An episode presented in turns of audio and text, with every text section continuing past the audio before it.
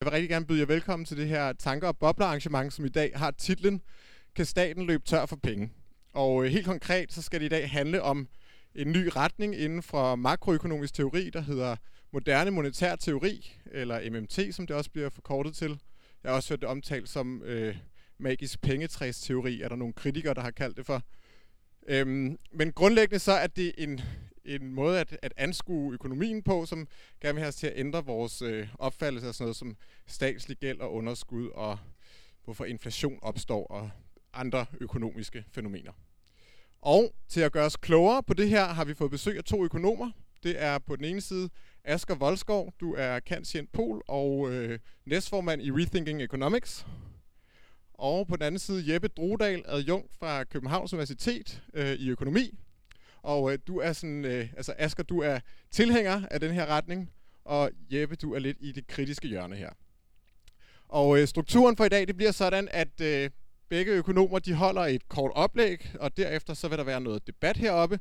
Og efter det, så er der mulighed for at stille spørgsmål, og det har vi sat øh, en, en god chat tid af til, så jeg håber, at I har nogle spørgsmål øh, til de to økonomer.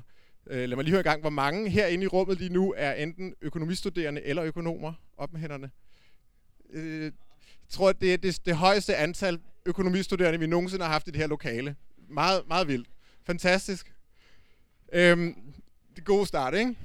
Jeg kan måske lige sige, at, at den måde, jeg selv øh, blev opmærksom på det her fænomen her, MMT, det var, at jeg en dag sad og så øh, Deadline øh, derhjemme, og så var der et indslag om øh, den amerikanske demokratiske øh, politiker, Alexandria Ocasio-Cortez, og hvor Asker han var i studiet, og han fik fortalt, at hun var tilhænger af en retning, der hed øh, moderne monetær teori, som mere eller mindre gik ud på, at så længe staten kontrollerer sin egen valuta, så kan den ikke løbe tør for penge, og kan mere eller mindre finansiere alt det, den har lyst til at finansiere.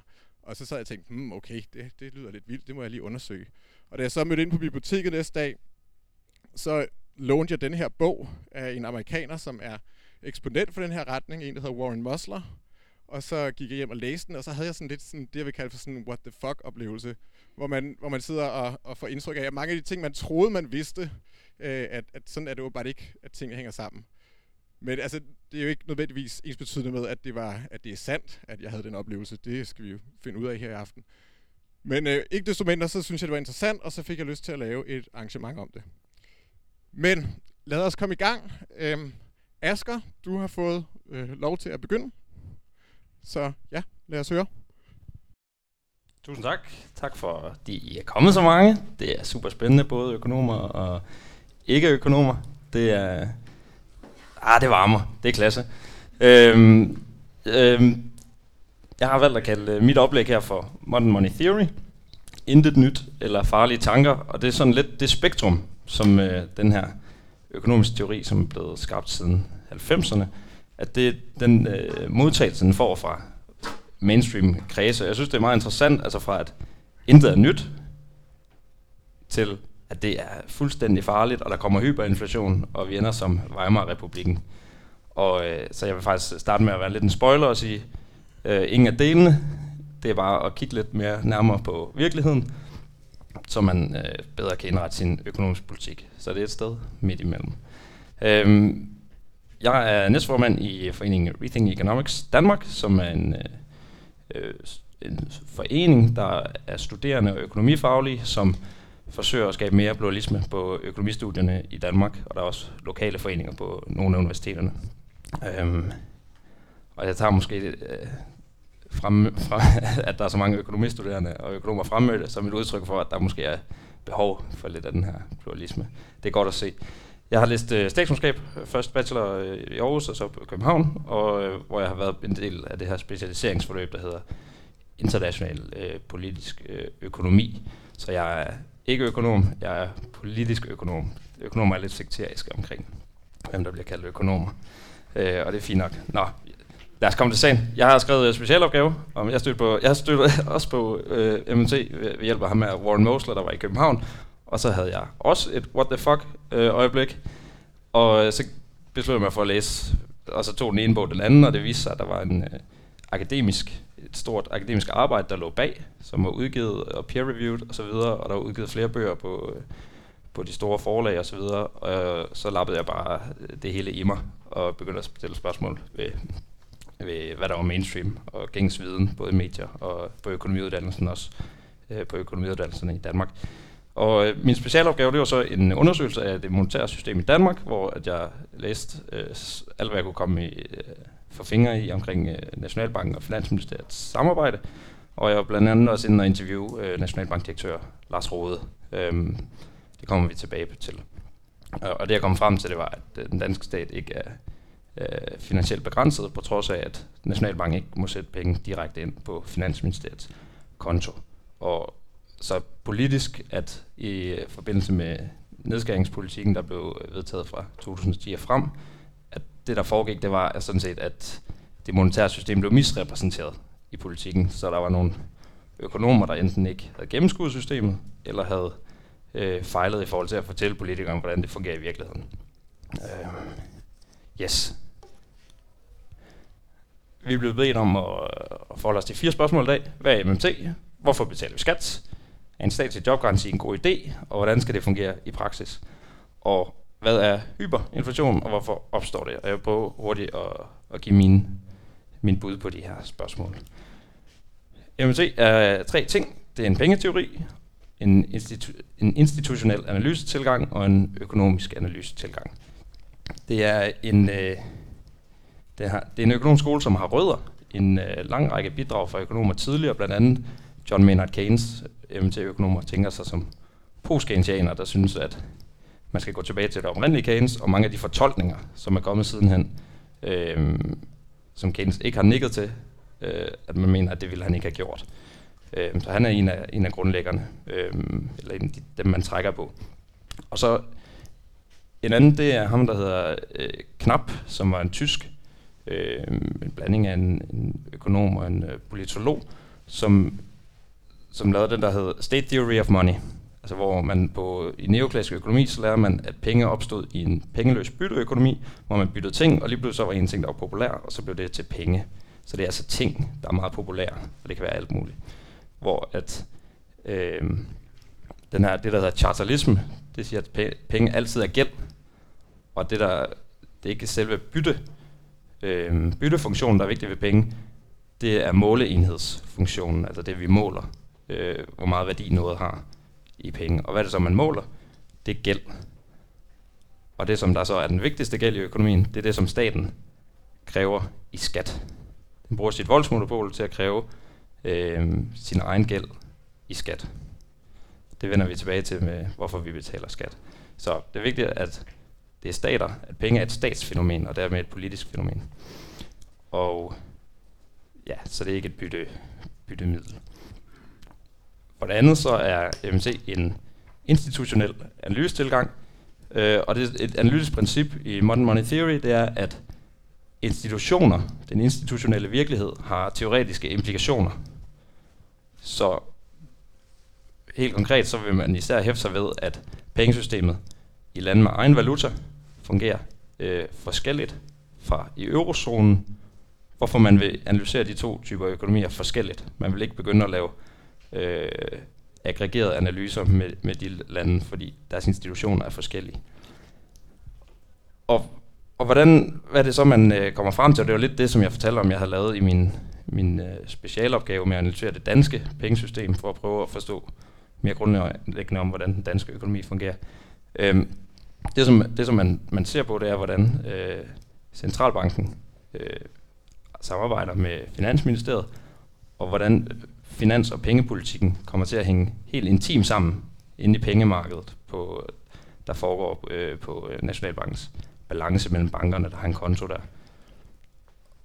Og det som, det, som der er den konklusion, som man kommer frem til, er, at i lande med, sin, med egen valuta, der sørger centralbanken for, at der altid kommer penge. Der altid er ro og orden i pengemarkedet. De forsyner altid nye penge, inden at staten skal sælge sin gæld, sådan så at centralbanken finansierer statens konto, finansministeriets konto, via pengemarkedet. Så selvom at centralbanken ikke sætter penge direkte ind på statens konto, som er fy, fy, fy i vores tankegang. Det er vi ret sikre på alle sammen. Det har vi fået at vide mange gange. Det vil være en meget, meget slem idé. Så vi ser at det gør ingen forskel. Det foregår via de private banker. Øhm, yes. Og, og det der så er implikationen af det, der, at skatter ikke finansierer øh, statens forbrug, og at stats, salg af statsobligationer heller ikke finansierer statens forbrug. Det hele er monetært finansieret. Skatter sletter penge, og statsobligationer hiver penge ud af omløb for at øh, holde renten der, hvor Nationalbanken gerne vil have det. Så det, det at sælge statsobligationer, det er faktisk pengepolitik. En del af at implementere pengepolitikken. Og så for og har lavet sådan en lille... Det som, det som MMT-økonomer siger, det er, man kan konsolidere staten, så man kan slå Finansministeriet og resten af staten sammen med Nationalbankens balance. En balance øh, ved de fleste nok som økonomer, at man kan se aktiver og passiver, eller gældsposter. Herover har vi Finansministeriet, de har nogle penge stående i Nationalbanken. Det er Nationalbankens gæld. Og så har man nogle statsobligationer, som man har udstedt. Det er statens gæld. Og det, som Lars Rode blandt andet siger, og som MMT-økonomer også siger, det er, nu citerer jeg, vi er jo agent for staten, på den måde kan man også konsolidere statens balance og vores balance. Og hvad, hvad betyder det? Det er en meget, meget vigtigt udsagn. Nu, nu sker der noget hernede. Det er PowerPoint-grafik. Nu står der konsolideret stater i stedet for centralbank. Og pengene er streget over der, fordi de er også streget over herover. Statens gæld til sig selv går i nul, så de, går, de findes ikke mere. Det svarer til, at et datterselskab skylder nogle penge til et moderselskab, og så når man laver koncernregnskabet, så går det i nul, fordi man skylder det til sig selv. Forskellige øh, afdelinger. Og statsobligationer er så flyttet ned her som statens gæld. Så det som vi ser, det er, at de penge, som, øh, som der er, som banker har, og kontanterne, som vi også har tilgang til, øh, adgang til, og statsobligationer, det er alle sammen forskellige former for gæld i staten. Så penge er, er aldrig aktiver for stater med egen valuta. For eurolandet der er det anderledes. Der er penge aktiver. Ligesom for husholdninger, ligesom for, for jer og for mig og for biblioteket her. Men for staten, der er penge gæld. Det er bare en forskellig form for gæld. Så al, alle penge, som man bruger, det er, det er monetært finansieret. Så er der, og alt det her, det er jo så bare øh, procedurer, man har sat op, som kan være svære at gennemskue. Men som øh, Lars Rode siger, på den måde kan man også konsolidere statens balance og vores balance. Ja, og hvad, hvad så når man så har, øh, okay, man har en anden idé om, hvad penge er, det er ikke et neutralt markedsfænomen, og hvad så når man tænker, okay, så staten skaber penge, når den bruger penge, hvad, hvordan, hvordan går man så til økonomisk analyse? Der siger man, at øh, der er meget inspireret af Herman Minsky, som blev meget populær øh, i finanskrisen, og John Maynard Keynes oprindelige værker med at tro, at kapitalistiske økonomier skaber sine egne kriser, og ikke automatisk løser dem ved at justere lidt priser og sådan. Det er, man tror på, meget mere på den efterspørgsels øh, effekter i økonomien, også på lang sigt. At man tænker, at den lange sigt består af mange korte sigte. Ikke at, det, at økonomien ændrer karakter på lang sigt. Og derfor skal man bruge functional finance, som er en måde at tænke sin finanspolitik på, hvor man ser på, hvad har vi af ledige midler, eller ledige ressourcer i økonomien, arbejdsløs, ledig fabrikskapacitet, og så skal man lade øh, budgettet øh, svinge for at få folk i gang. Og øh, en del af det ligger også, at man tænker, at finanspolitikken er potent, og at pengepolitikken er impotent, og det er også det, vi ser i dag, at renterne er nul, og man begynder at lave alle mulige pengeeksperimenter, og der sker, kommer stadig ikke, ikke inflation. Det er det, som MMT har sagt siden 90'erne. Det skal man ikke regne med. Og så for at undgå, at der, at der kommer øh, inflation, inden man får fuld beskæftigelse, så skal man have en jobgaranti, som, øh, som sørger for at hyre fra yderkanten af arbejdsmarkedet og tilbyde jobs til dem, der ellers sidst ville øh, få det tilbudt. Så de ikke er nødt til at vente til toppen af, af en cyklus til at blive tilbudt et job. Så får man bedre udnyttet sin kapacitet, og man får stabiliseret prisudviklingen i økonomien. Og så derudover så skal man se, bruge sektorbalanceanalyser, det kan vi måske komme ind på senere, men se på finansielle flows i økonomien, øh, som de konkret øh, forløber. Yes, hvorfor betaler vi skat? Det gør vi for at undgå straf. hvis ikke vi betaler vores skat, så, øh, så kommer staten efter os. Og det, det er politisk, og det er ubehageligt. Så det, der sker, det er, at skatten driver valutaens værdi. Og det, så, så er vi tilbage ved den her chartalisme. Er det mig, der gør noget? Nej, nu står jeg her. Så er vi tilbage ved, ved ham, Frederik Knapp, øh, med chartalismen med, at, at den opkræver sin egen gældsbeviser. Vi så før, det var over på gældssiden, penge af dens egen gæld. Det opkræver den i skat. Øh, og så, så, så sidder vi jo alle sammen her, vi er alle sammen skatteborgere, vi skal alle sammen betale. Øh, så stat, det første staten gør, det er, at vi pålægger alle en skat. Det kan for eksempel være øh, boligskat, eller noget med jorden. Øhm, og så, så sidder folk, vi har ikke dine gældsbeviser, før du bruger dem, hvis I kan følge mig.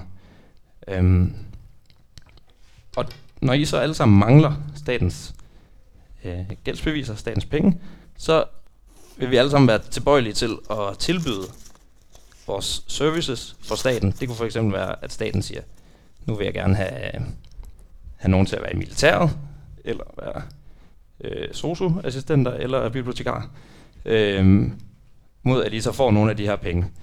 Øh, så man kan tænke det sådan med visitkort, det er blandt andet Warren Mosler, der godt kan lide at, at fremstille uh, penges essens på den her måde. Jeg har nogle visitkort her. Hvor mange lige nu er interesseret i dem? Ikke særlig mange, lad os sige det. Øh, I behøver ikke at række hånden op, det er en del af pointen. Øh, hvis I så får at vide, at I først, først kan forlade lokalet, hvis I, har, hvis I kan aflevere en af dem her, og ellers så, sidder, så kan I komme hjem til jeres familie i aften. Så er I lidt mere interesseret i at få mine visitkort. Så hvis jeg nu tilbyder to visitkort for at bære min taske øh, og hjælpe med at rydde op efter arrangementet, hvem kunne så være interesseret i det? Nogle flere.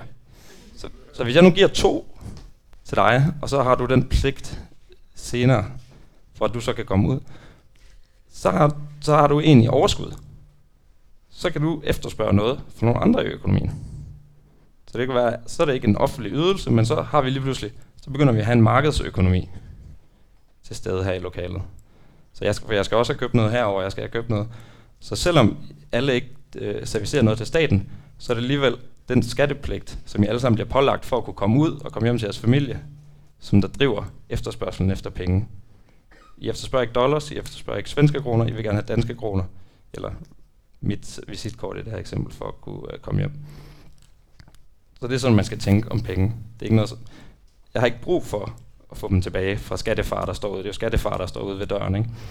Jeg har ikke brug for at få dem tilbage. Jeg har dem lige her. Jeg har uendelig. Jeg har brug for, I har brug for dem, så vi kan få gjort rent efterfølgende.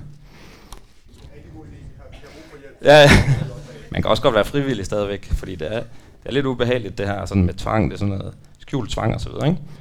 Øh, men, men så jeg har faktisk, det som jeg har gjort, jeg har også gjort jer arbejdsløse. I har lige pludselig søgt arbejde fra mig. Og så vil jeg til at sige, så har jeg også en pligt, så har jeg som stat også en pligt til at sørge for, at der er arbejde at få.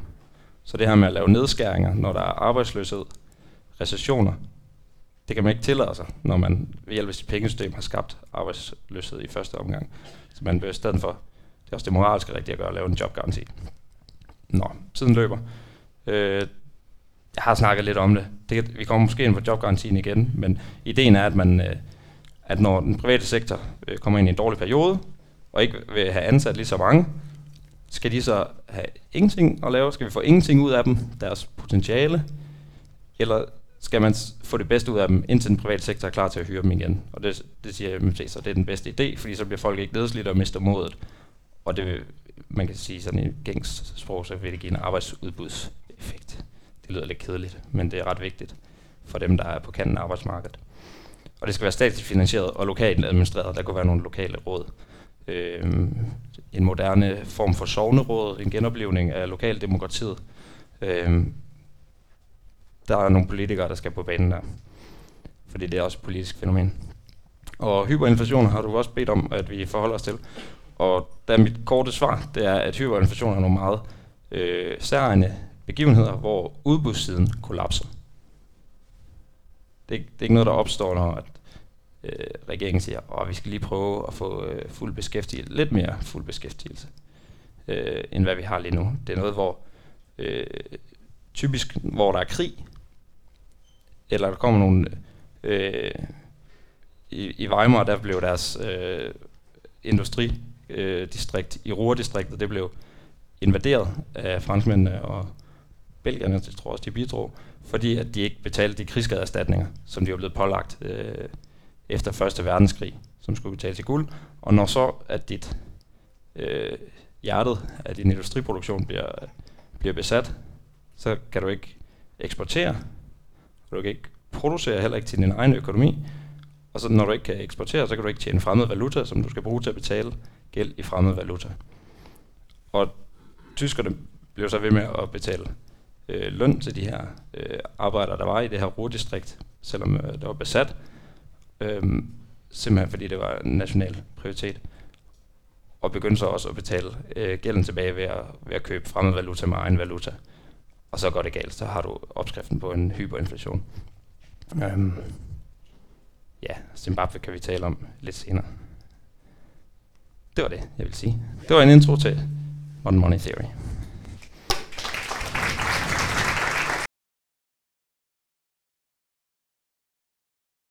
Jamen, øh, tusind tak, Asker. Så er det Jeppe Drodals tur til at komme på scenen. Yes. Super. Uh, virkelig fedt at se uh, så mange. Uh, jeg har givet en undertitel til mit oplæg her, der hedder Statsgæld, inflation og arbejdsløshed. Det vil sige, det er cirka samtlige spørgsmål, vi beskæftiger os med i makroøkonomi. Så det er lidt svært at gennemgå det hele på 10 minutter. Men jeg håber, jeg kan prøve at give jer et overblik over, hvordan man som mainstream-økonom går til de her, øh, til de her forskellige øh, spørgsmål. Jeg vidste ikke noget om MMT for en måneds tid, tid siden, så jeg har læst en masse her på, øh, på de seneste, i de seneste uger, og, og for at starte med konklusionerne, så, så, øh, så tror jeg, at Svend Auken engang sagde, at, at Socialdemokraterne havde meget til overs for Marx, men ikke så meget til overs fra Marx. Og sådan har jeg det også lidt med IMT, når jeg har læst det. Jeg har meget, meget svært ved at se, det vil jeg gerne sige upfront, nogle nye teoretiske eller empiriske indsigter for det arbejde. Jeg synes at rigtig mange af de ting, som, som Asger siger, jamen, de er bare rigtige. Eller sådan, det er rigtigt nok, at vi kan, at vi kan konsolidere statens og, og, og Nationalbankens budget. Det er rigtigt nok, at valutasuverænitet gør, at vi altid kan, kan trykke flere penge. Det er bare ikke rigtigt klart, hvad det betyder. Det kræver lige præcis en økonomisk analyse at vise, hvad det betyder. Og det er der, jeg synes, i uh, øh, MMT fejler. Det er det, jeg håber at, at kunne sige noget om. Rent sådan policymæssigt, så er jeg faktisk også rigtig enig i mange af de policies, der kommer ud øh, af MMT, eller det, som fortaler for MMT forsvar. Først og fremmest, så er man kan sige, sådan en hovedpointe for MMT-fortalerne er det her med, at vi kan ikke sammenligne en stats øh, budget med en husholdningsbudget. De er simpelthen to vidt forskellige ting. Den ene ting, det handler om det her med, at staten kan trykke penge. Og en anden ting handler om, at hvis jeg går ud og forbruger noget mere, så skaber det godt nok noget mere produktion ude i samfundet måske, men det giver ikke rigtig meget mere indkomst. Mens det er helt anderledes for stater. Når stater går ud og forbruger, så skaber det aktivitet i økonomien, det skaber skatteindtægter, og derfor er der masser af det, der flyder tilbage. Det er sådan en keynesiansk tanke om en multiplikatoreffekt. Så det gør, at vi virkelig ikke kan analysere øh, en, øh, en statsbudget som en hus, hus, husholdningsbudget. Men det er altså ikke noget nyt for MMT overhovedet. Rent sådan mere konkrete policy-spørgsmål. MMT argumenterer for, at vi skal bruge mere aggressiv finanspolitik i kriser. Det er jeg enig i. MMT argumenterer for, at vi skal give mere hjælp til arbejdsløse, hvad det er i form af økonomisk støtte, eller i forhold til efteruddannelse, eller jobtræning, eller lignende, det er for den skyld også enig i. Øh, og der bliver også argumenteret for, at vi skal lave flere offentlige investeringsprojekter, om det så skal være i infrastruktur, i, i klimaforbedringer, i uddannelse, forskning og lignende. Det er, det er som sådan også enig i. Det er selvfølgelig langt fra alle økonomer, der er enige i det her. Det der, der, er, altså, der er masser af økonomisk debat om det, men det er en debat, der i mine øjne tages meget bedre inden for et mainstream perspektiv, øh, end, end de, de argumenter, som MMT øh, kommer med. Okay, men jeg vil prøve at være måske lidt mere konkret. Men jeg kan sige, at mit udgangspunkt for at snakke om det her, er nogle lidt abstrakte ting, som jeg håber alligevel kan, kan give noget mening. For det første er det der med lige for at anerkende, det er rigtigt nok, når hvis en stat har valutasuverænitet, jamen så kan den betale alt, der er til salg i den valuta, den trykker. Øh, og så den trykker det fysisk eller elektronisk, det er fuldstændig lige meget. Øh, den kan derfor altid, hvis den, hvis den danske stat så gæld i kroner, så kan staten altid trykke de kroner og betale gælden af. Det er fuldstændig rigtigt. Øh, spørgsmålet er, hvad det, hvad, hvad det betyder. Det næste er at sige, jamen der er simpelthen en definitorisk sammenhæng mellem, hvordan den offentlige gæld udvikler sig i forhold til statens øh, udgifter og dens indtægter. Så man kan sige, min pointe er bare at sige, at hvis en stat på et givet tidspunkt over et givet år har flere udgifter, end den har indtægter, jamen så stiger den gæld. Det er rent definitorisk sammenhæng. Øh, og så kan man sige, hvad kan dens indtægter bestå af? Jamen, dens indtægter kan på den ene side være, være, være, være skatter, og de indtægter på, kan på den anden side være, at den får, at den trykker nogle penge. Det siger økonomer, at det er, at staten får signorage øh, på den måde. Øh, og det er i virkeligheden den ligning, der er vigtig. Så der er en masse IMT-folk, og jeg skal tale også lidt om det, der begynder at tale om, at vi kan ikke sige, at staten finansierer sine udgifter ved, ved, ved, ved skat eller ved at udstede obligationer. Og jeg synes, det er en underlig sprogbrug, det kan vi måske godt komme tilbage til, men det vigtige, det vigtige, det vi skal være enige om for at kunne analysere økonomien, det er bare den, den definitoriske sammenhæng mellem, at hvis jeg ikke opkræver lige, lige så mange skatter, som jeg, har, som jeg har udgifter, så skal jeg enten trykke nogle penge, eller jeg skal udstede no, nogle statsobligationer. Der er ikke nogen vej udenom det, og det er det eneste, der er vigtigt, så kan vi tale om det på forskellige måder. Så kan man sige, når vi taler om holdbarhed, når vi taler om, at de offentlige finanser skal være holdbare, jamen så er det virkelig at sige, jamen helt sådan basalt økonomisk nede, øh, helt, helt minimum ting, jamen så er det to ting, vi kræver. Vi kræver, at statens gæld ikke skal eksplodere. Den skal ikke gå mod uendelige i forhold til størrelsen på, på økonomien. Det virker som et rimelig fornuftigt krav. Det har heller ikke set nogen være, øh, være imod at sige det. Og på den anden side kan man sige, at, at pengemængden, altså hvor mange penge der er i økonomien, skal heller ikke gå mod uendelig eller eksplodere i forhold til størrelsen på, på økonomien. Det vil simpelthen være, være, et, være et problem. Så de to ting skal vi overholde, hvad end, øh, hvad end vi gør. Derudover så kan man sige, så begynder det at blive kompliceret, når vi begynder at tale om det her med, hvordan er det inflation og renter og vækst osv. hænger sammen. Og bare lige to hurtige pointer, som er at sige, jamen, det skal, vi skal have sådan i vores økonomi, at vi over et længere tidshorisont, jamen så skal det være sådan, at, at, at hvis jeg som investor kan vælge mellem at investere i, i statsobligationer, og jeg, kan, og jeg kan vælge at investere i reale investeringer ude, ude i økonomien, det vi kalder realrenten, men jeg kan få mit af, med afkast der, mens der er en nominel rente på, på statsobligationerne, jamen så skal inflationen være sådan, så jeg er lige glad mellem de to investeringer. Ellers så vil øh, statsobligationerne enten stige eller, øh, eller, eller falde i pris, eller omvendt for, øh, for aktierne. Så det bliver, simpelthen, det bliver vi nødt til at have bygget ind i vores modeller, at det hænger, hænger, hænger sådan sammen, ellers så, så fungerer det simpelthen ikke. Og endelig så er det sådan, kan man sige, at altså, hvis når staten, når centralbanken fører, fører, fører pengepolitik, jamen hvis, det, hvis centralbanken vil have et givet rentemål, det vil, de vil gerne have, at renten er 2%, jamen så bestemmer det rent økonomisk set, hvor mange penge, der kan være i økonomien. Øh, det, det tror jeg også, alle er enige om, men det er vigtigt at have, at, at have i baghovedet. Og jeg skal lige have noget vand. Tak. Um, okay, så det her spørgsmål om, er det et problem, at staten kører med underskud, eller hvornår skal staten køre med underskud? Jeg siger, den helt klassiske øh, ting er, at staten skal køre med underskud i kriser. Så det er, jamen, altså, hvis der kommer en krise, så skal staten gå ind øh, igennem centralbanken, skal den tilpasse penge pengepolitikken for at prøve at skabe aktivitet på den måde. Så kan vi være uenige om, om den kan det, og i hvor høj grad den kan det. Jeg vil sige, at den empiriske evidens er rimelig solid for, at der er en effekt af det, men, men det, det kan vi diskutere. Så skal den tilpasse finanspolitikken, den skal sætte gang i noget offentligt forbrug, den skal sænke nogle skatter, den skal lave nogle investeringsprojekter. Og så kan den måske også prøve at lave noget for at opretholde den finansielle stabilitet. Det kan være sådan noget med at justere kapitalkrav for banker, eller justere lånegrænser, eller, øh, eller, eller lignende ting. Det er måske især for at modvirke bobler, at vi har, at vi har interesse i det. Men der er virkelig også to andre grunde til, at staten kan køre med under, underskud, som måske er, er lige så vigtige især nu. På den ene side, så kan det være, at hvis der er rigtig dårlige investeringsmuligheder i, i det private, så kan det, så kan det være, at, øh, at vi simpelthen har en økonomi, hvor der er blevet overakkumuleret kapital. Øh, det gælder i, i masser af økonomiske modeller, at man kan have sådan et, sådan et problem.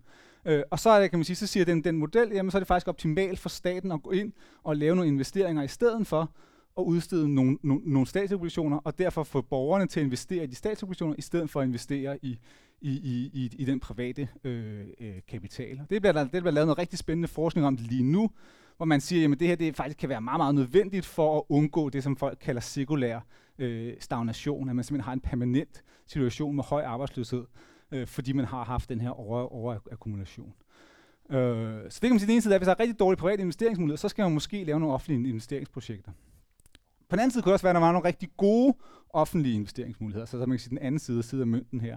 Hvis vi, hvis vi kan lave nogle offentlige investeringsprojekter, som øger BNP eller øger BNP-væksten, så er der rigtig god evidens for at gøre det. Især hvis omkostningerne for at lave dem, altså de finansielle omkostninger, er rigtig lave. Og lige nu er statsrenterne rigtig, rigtig lave, så det giver et rigtig godt argument for at lave sådan nogle. Og man kan for eksempel sige, at det her det gælder især, hvis vi kan lave nogle investeringer, som ikke bare er gode i dag, men også er gode i fremtiden. Og hvad kan man tænke over? Ja, man kan tænke om investeringer i klima. At det er en rimelig øh, det er en, man kan sige, en ting, som hvis vi ikke gør det, jamen så kan det være, at vores BNP slet ikke findes på et eller andet tidspunkt, hvis, hvis, vi, har, hvis vi får en stor nok klimakatastrofe. Så det er et ret stort afkast på vores investering. Øh, så det kan man sagtens argumentere ud fra, ud fra et mainstream perspektiv. Okay, men, men hvad er så problemet ved at køre med permanente underskud? Og der har jeg lige en enkelt li- ligning med, det kunne jeg ikke, kunne jeg ikke undgå. Uh, jeg, jeg vil ikke gå for meget ind i det, men pointen er bare at sige, at det vi altid kan sige, det er, at gældsrationen, altså man kan sige, at den offentlige gæld, statsgælden i forhold til, til nominel BNP, det vil sige BNP i kroner og øre, udvikler sig på følgende måde her. At, at på den ene side, så øh, hvis vi har en gæld i en periode, så gæld i den næste periode, det handler om, hvor meget rente betaler vi for den, på den gæld, minus hvor meget overskud har vi, minus hvor meget trykker vi af penge. Og så har vi en korrektionsfaktor for, at der er vækst, fordi vi udtrykker det her i forhold til, øh, til, øh, til, øh, til den samlede økonomi. Og der er det vigtigt, at vi kan sige sådan i mainstream makroanalyse her, er, at forholdet mellem realvæksten og realrenten i økonomien bestemmer noget om den her gældsdynamik. Fordi hvis det er sådan, at økonomien vokser rigtig, rigtig hurtigt, som man eksempel gjorde i perioden efter 2. verdenskrig, jamen så kan jeg godt blive ved med at køre med underskud. Og faktisk på den måde akkumulere gæld og gæld, men jeg akkumulerer ikke gæld i forhold til størrelsen på økonomien, fordi økonomien vokser endnu hurtigere. Så på den måde så kan man godt have, at jeg har en, man kan sige, en stigning med gæld, men at den i forhold til BNP fastholder sig på et, på et eller andet niveau. Og det gør faktisk, at det kan være ok at køre, at køre med underskud i en længere periode. Omvendt til gengæld, hvis realrenten er større end, ved, end realvæksten i økonomien, så har vi problemet, at så kommer gælden, hvis vi ikke har overskud, hvis vi bliver ved med at køre med underskud, så kommer gælden til at eksplodere i forhold til økonomien. Og det har jeg svært ved at se, ikke skulle være et, et, et, et alvorligt problem. Øhm, så kan man spørge sig selv, jamen okay, hvornår er gældsradioen for høj? Ved vi det? Nej, det, det ved vi ikke. Øh, I Japan har de en gældsratio på 236 procent af BNP, eller, øh, eller noget i, i den størrelsesorden. De har ikke på den måde problemer med en for høj gæld. Øh, og det er en god pointe, som MNT-folkene kommer med at sige, men det er noget andet. Hvis du har din gæld optaget i en anden valuta, som du ikke kan være sikker på, at du kan betale i, så kan du faktisk gå bankerot. Du kan ikke som sådan gå bankerot, når du kan betale med din egen valuta. Så, så der, der, er noget, der er noget frirum her. Men, men spørgsmålet er, hvor meget frirum der er. Øh, og man kan sige, en ting, som, som mange misøkonomer bekymrer sig om, er i hvert fald at sige, jamen hvis vi har en rigtig høj gæld i forhold til BNP, så får vores politikere et, et, et stort et, eller et kraftigt incitament til på et eller andet tidspunkt at sige, jeg vil sgu gerne genvælges, hvordan kan jeg blive genvalgt? Det kan jeg måske ved at lade være med at opkræve så mange skatter, og så i stedet for øh, trykke nogle penge, øh, som gør, at der bliver skabt noget, noget, noget inflation. Øh, og det kan så måske man kan sige, komme til at blive, blive en, en selvforstærkende proces, det her, som så kan skabe en, en inflationsspiral. Og pointen er, at man sige, hvis det er en fare for det, så vil investorerne på forhånd sige, okay, der er en fare for, at det her, det her kan ske, og derfor så vil de kræve en risikopræmie for at investere i de statsobligationer, hvis gælden er høj nok. Øh, og det vil kan man sige, kun gøre problemet endnu værre. Øh, det kan man sige, det er ikke noget, vi som sådan, tror jeg, har rigtig gode eksempler på. Historisk set er, er, er, er, er sket, men det er i hvert fald en fare, som jeg synes, man ikke bare kan, kan, kan sige, at den, den er vi fuldstændig li, ligeglad med, for man kan modellere det rimelig sådan øh, øh, præcist, at det, at det kan lade sig gøre. Så bare lige en lille, en, en, en lille graf på, hvordan jeg illustrerer det her med, jamen altså, at i at, at det, jeg har her, der har fire, fire forskellige kurver for, hvordan øh, gælden ud, udvikler sig i forhold til BNP, øh, i en situation, hvor man kører med underskud på 3% af, af, af, den, af, den samlede, af samlede BNP, renten er 3%, og så har jeg henholdsvis, at vækstraten er 1, 2, 3 eller 4% lige præcis pointen om, hvis vækstraten er lille i forhold til renten, så får vi den her eksplosion, hvor gælden efter øh, 100 år her ender op på over 1000% af BNP. Øh, mens at hvis vi har en højere vækstrate, så er det ikke så problematisk. Men vi ved selvfølgelig ikke på forhånd, hvad for en vækstrate vi kommer til at få. Vi ved faktisk skyld ikke, hvad for en rente vi, vi kommer, kommer til at få. Så der er noget, man kan sige, noget, noget risiko i det her, som, som, som er vigtigt. Og måske en ting, som er vigtigt, man kan sige, det gælder ikke så meget for Danmark, fordi vi er en lille åben økonomi, men sådan i den store sammenhæng, så vil man typisk have økonomiske modeller, at realrenten afhænger af, hvor meget offentlig gæld der er. Ud fra, at, at hvis der er meget offentlig gæld, så sparer folk op i det, i stedet for at spare op i kapital. Og når de ikke sparer op i kapital, så er der mindre kapital, når der er mindre kapital, så plejer vi at sige, at så er, der, er den kapital mere, mere effektiv. Vi udnytter de mest effektive investeringsprojekter først, og det gør så, at så er regelrenten, afkastet den kapital, er højere. Så derfor så kan man sige, at det kan godt være, at vi kan være i en situation, hvor renten er mindre end vækstraten til at begynde med, men hvis vi ophober nok, nok, nok gæld, så stiger renten over øh, vækstraten. Øh, der er i hvert fald nogle, man kan sige, nogle vigtige økonomiske mekanismer, som man skal have med i det her. Man skal huske, at de to ting ikke er universelle konstanter. De kan påvirkes af mange forskellige ting. De kan også påvirkes af meget, meget, meget forskellig po- øh, politik.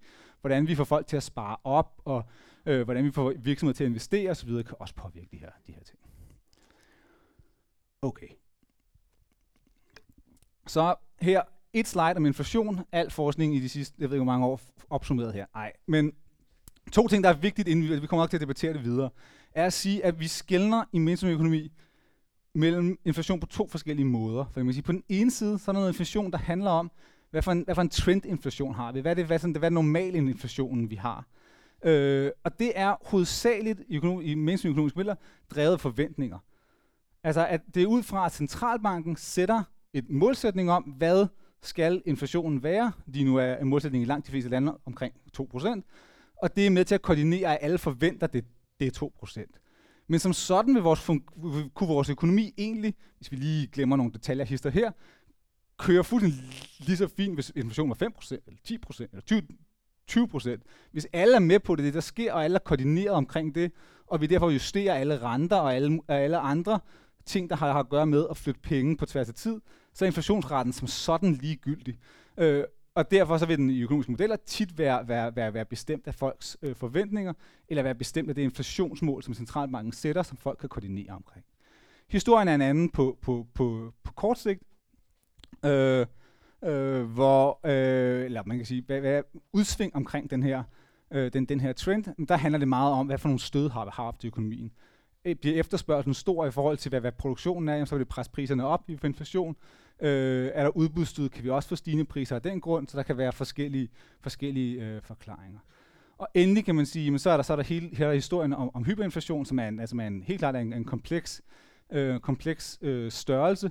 Jeg er enig med Aske i at sige, at det handler, altså det vi, jo, vi har set det historisk, har været steder, hvor der har været man kan sige, fald i, i det potentielle output i de her økonomier. Men det har også været steder, hvor vi samtidig har set, at der er blevet trykt en masse penge, samtidig med det her er sket. Øh, så det der med at afkoble det fuldstændig fra, fra pengeskabelsen, det, det har jeg lidt svært ved at, ved, ved at acceptere.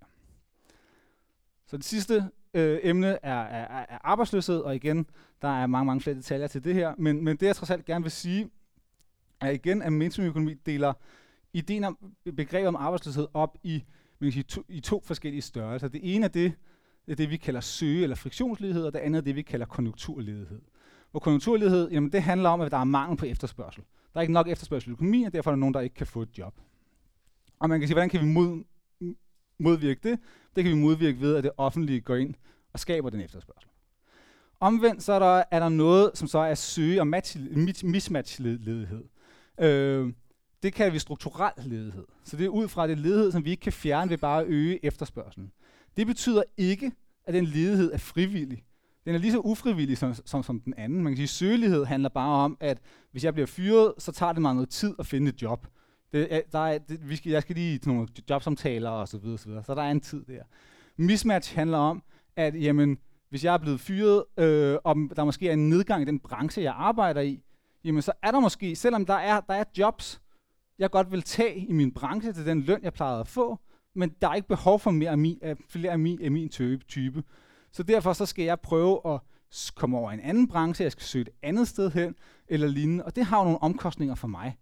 Øh, og derfor så, så vil den øh, ledighed være, være ufrivillig, men ikke være noget, man kan afskaffe ved at skabe efterspørgsel, men noget, man kan afskaffe ved øh, at efteruddanne mig. Øh, eller på anden måde sørge for, at, at der kommer øh, match mellem øh, udbud og, og, og efterspørgsel.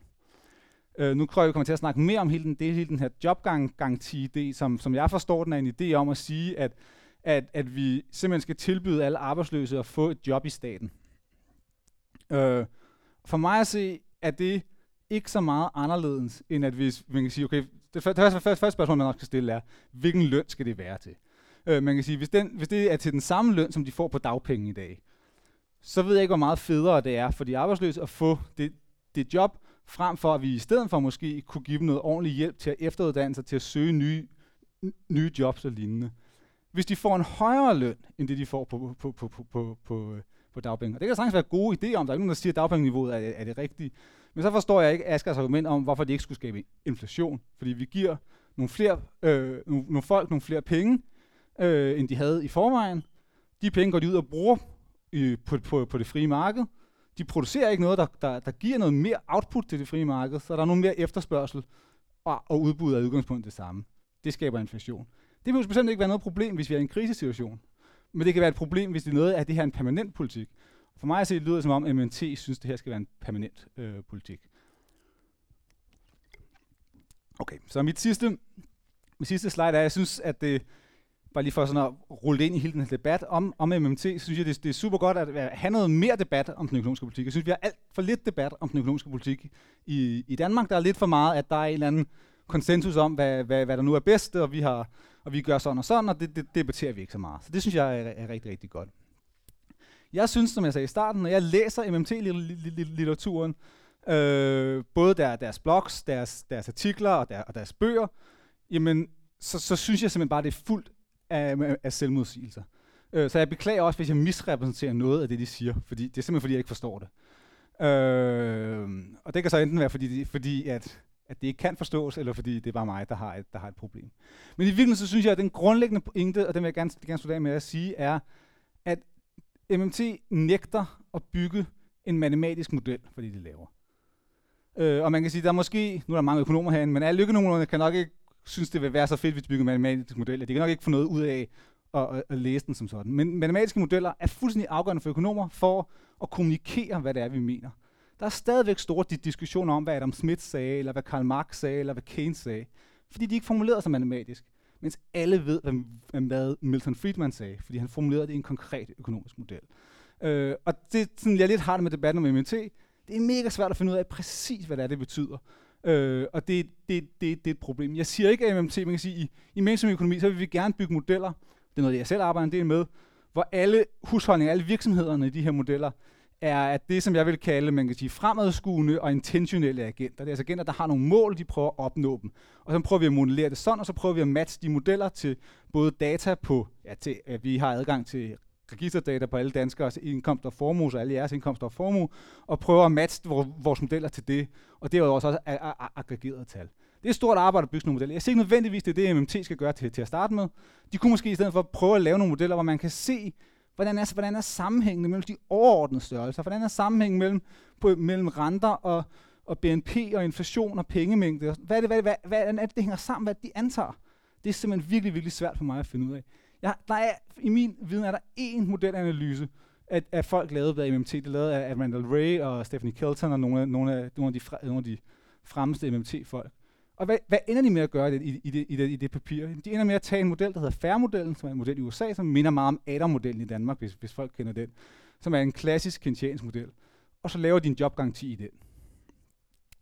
Og det, øh, og, og man kan så ikke se, se, se deres antagelser, fordi dem, har de, dem siger de er i et andet papir. Det papir det er ikke tilgængeligt, heller ikke hvis man spørger efter det. Øh, og, og det, det, man kan se ud af analyse, det er, at det fører, deres, deres politik fører til et underskud på 1%, lidt over 1%, 1% af BNP i den 10-årige horisont, som de har. Øh, det er, lidt, det er svært, fordi sådan nogle modeller ved man, tager rigtig lang tid, inden, at, inden modeldynamikken er færdig. I Adam, der er det omkring 10 år, før man rigtig begynder at se det, vi kalder crowding out. Altså, at når vi øger det offentlige forbrug, så øger det beskæftigelsen til at starte med, men på sigt, så øger det ikke beskæftigelsen. Det, det tager mere end, mere end 10 år Adam. Man, de kører kun 10 år frem her. Det ved jeg ikke, hvorfor, hvorfor, hvorfor de gør. Men, men derudover så har de, at BNP, øh, de kører med et permanent underskud. Så det vil altså sige, at jamen, er, det, er det så det, der er politikken? Er det et permanent underskud? Og baserer man sig så på, at, at det ikke vil skabe problemer med en eksplosion i gælden eller mener man, at man skal trykke penge? Det tror jeg heller ikke, de mener, men, men, men det er så der, hvor jeg bliver forvirret over, hvad det egentlig er. Det kan jo være, at vi kan komme lidt, lidt nærmere på det i, øh, i debatten herefter. Tak for ordet.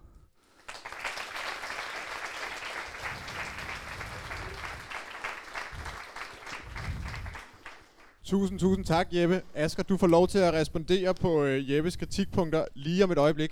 Men allerførst, så kommer... skrive med. Yes. Allerførst, Jeppe, så får du lige et, øh, sådan et lægmands ikke-økonom øh, spørgsmål fra mig, fordi at jeg er lidt i tvivl om, hvad er det egentlig, vi taler om, når vi taler om mainstream-økonomi? Jeg går ud fra, at det ikke er ens bestemt retning, men at det er en samsurium med nogle forskellige retninger. Hvad er det, hvad er det helt konkret, vi taler om, når vi siger mainstream-økonomi? Det er et godt spørgsmål. At man kan sige, der er ikke, det er ikke klart veldefineret for mig, hvad, hvad mainstream økonomi er. Men man kan sige, en praktisk definition kunne være, at hvis vi tager alle de største universiteter i verden og kigger på, hvad laver deres øh, ø- økonomiafdelinger. Det kunne vi kalde mainstream ø- økonomi. Øh, det kunne være en, det er sådan en lidt, lidt, lidt, praktisk definition af det. Øh, og hvad der så, man kan sige, præcis afgang som mainstream økonomi til, til andre dele, det er ikke helt klart for mig. Det er for sags skyld heller ikke klart for mig, hvad det er for nogle antagelser, som MMT-folk laver, der ikke skulle kunne accepteres af mainstream, eller sådan, uh, mainstream-økonomer.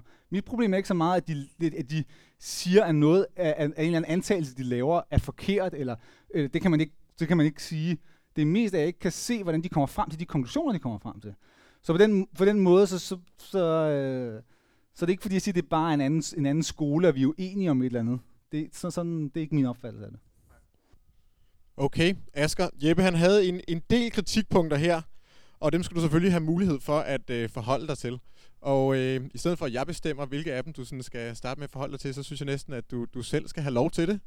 Øh, men lad os prøve at tage dem øh, en af gangen i hvert fald, så det ikke bliver blandet sammen. Ja, jeg fik øh, skrevet lidt forskelligt op, også lidt på lidt forskellige sider her, så jeg skal prøve at få, øh, få det bundet lidt sammen. Jeg synes, øh, det er oplagt at gå til, øh, gå til hvad er nyt aspektet i det. Øhm, jeg synes egentlig, det, er- det fremkommer det fremkommer egentlig, egentlig meget fint, øh, at, det, at det Jeppe siger. Der er, der er flere ting i det. Øh, det her med at se, se penge som, øh, som en indtægt, og at man, at man står der, okay, hvis man har et underskud, så skal man enten udstede gæld eller, eller lave pengefinansiering. MMT's, øh, MMT's analyse vender det hele på hovedet, rej- tidsrækkefølgen på hovedet, og siger, først bruger staten penge, bagefter, hvis den ser, at renten falder på grund af det, renten falder, når der kommer flere penge ud via forbruget, så kan det være, at den udsteder statsgæld for at trække det tilbage. Så stiger renten igen, eller den bliver på det, som, som øh, man gerne vil have den på pengepolitisk. Så det er, ikke, det er ikke noget, man bruger i forbindelse med at finansiere statens forbrug. Det er noget, statsobligationer udsteder man for at implementere sin pengepolitik i sit land. Så det, som Jeppe taler om med, at øh, nogle investorer kan miste tilliden til, øh, til, øh, til statsobligationerne osv., det kommer ikke til at ske. Staten betaler altid. Det, ved, det tror jeg måske heller ikke, du sagde. Nu skal jeg passe på med at lægge, øh, lægge ord i munden på dig. Men man kommer ikke i en situation, hvor investorerne øh, mister tilliden til de her øh, statsobligationer. Det gjorde man i Grækenland, fordi man blev i tvivl om, om de ville have nok euro. Som I kan huske, så viste jeg, at euro er aktiver for, øh, for eurolandene, og ikke passiver. Så øh, det, det er en helt anden øh, tilgang at have til statsgælden. I forhold til de her kurver, som er, som er, meget, øh, som er meget dramatiske i forhold til, til gælden, altså hvis, hvis, øh, hvis noget stiger hurtigere end noget andet i uendelig lang tid, så kommer der uendelig øh, stor forskel mellem dem. Øh, absolut. Og det er, det er ikke så ønskværdigt. Men, men hvad er det med renten? Det som er, det som når man er neoklassisk øko- økonom og tænker øh, ud fra en bytteøkonomi, når det er ens tanke udgangspunkt, og så kommer der et penge slør henover, så, så tænker man meget i den her realrenten. Men, men renten er altid øh, nominel i en økonomi, og så kan man så justere i forhold til, hvordan priserne udvikler sig. Men, men finansielle relationer er altid nominelle, og, og renten er altid politisk. Så hvis, hvis staten øh, synes, at den rente er for høj, så skal den lade være med at sætte sin rente så højt. Hvis man godt kan lide at have en øh, uafhængig centralbank til at sætte sin rente, som vi er blevet meget øh, fast bestemte på øh, at have øh, siden 80'erne, fordi at vi tænkte, at så øh, det blev sådan øh, et efterleven fra 70'erne, hvor der kom inflation på grund af, af oliepriserne, der kom udefra, ikke sandt? Og så kommer der øh, lønnings, løn- og prisspiraler derfra. Det var ikke så meget, havde ikke så meget at gøre med, at politikerne gik amok med penge. Øhm, men så har vi sagt, okay, vi skal have, de, centralbankerne skal bestemme renten selv. Det er sådan en gængs øh, opfattelse af, at det er fornuftigt. Men hvad, men, men hvad vil der ske, hvis, hvis, hvis, hvis, hvis den her kurve begynder at køre? Det betyder, at der begynder at komme inflation ud i økonomien, fordi at statens gældsposter de bliver meget, meget højere. Hvad vil, en, hvad vil en uafhængig centralbank gøre for at mindske inflationen som hans mandat? Den vil sænke renten. Så, så, så altså, det som, det som MMT-økonomer siger, det er, pengepolitikken duer ikke til at styre konjunkturerne, hele den her fintunings, øh, fintuningsparadigme, kan man godt sige, man har haft siden 90'erne, og man, i 0'erne snakker man The Great Moderation, mens at finanskrisen den bryggede øh, nedenunder alle skåltalerne over, hvor gode vi var til at styre økonomien med, med pengepolitikken. Så, siger, så MT-økonomer sagt hele tiden, pengepolitikken øh, duer ikke til at styre det, og det eneste, det gør, det er at forsyne dem, der allerede har penge, med endnu flere penge. Lad os bare parkere den på 0. Den er der allerede. I kan se, det hele stikker ikke af. Øh, der kommer ikke en masse inflation, fordi renten er 0. Øhm, og lad os bare parkere den der. Det bliver endnu kedeligere at være øh, centralbank øh, personale, men det er, ikke, det er ikke det, der er pointen med, med vores økonomi, at, at de skal holde nogle spændende pressemøder. Jeppe, det får du lov til at forholde dig til. Øhm, har, der, er mange, der er taget mange forskellige ting op her. Jeg tror, den første ting, man kan snakke om i det her med, jamen det, lad os nu bare sige, at det som staten gør, det er, at, at staten, når den skal betale løn til en bibliotekar, eller til mig som, som forsker, jamen så kunne den sige, okay, den kan bare øh, man kan sige, taste på nogle computertaster og sige, nu har jeg, nu har jeg, nu, du står der nogle penge på din konto. Eller den står først i Nationalbankens konto for min bank, og så kan banken flytte den over til min konto osv. Fint nok, det er der ikke så meget problem i.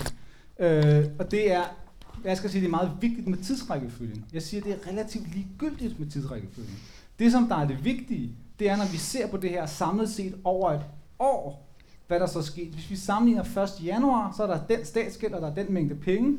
Hvis staten over det år har flere udgifter, end den får ind i skatter, så er det bare definitorisk sådan, at så kan den ikke gøre andet end enten udstede statsobligationer eller udstede penge. Det er der, jeg starter fra. Så når Asger begynder at tale om, at det handler om noget der med tidsrækkefølge, så er det fint nok.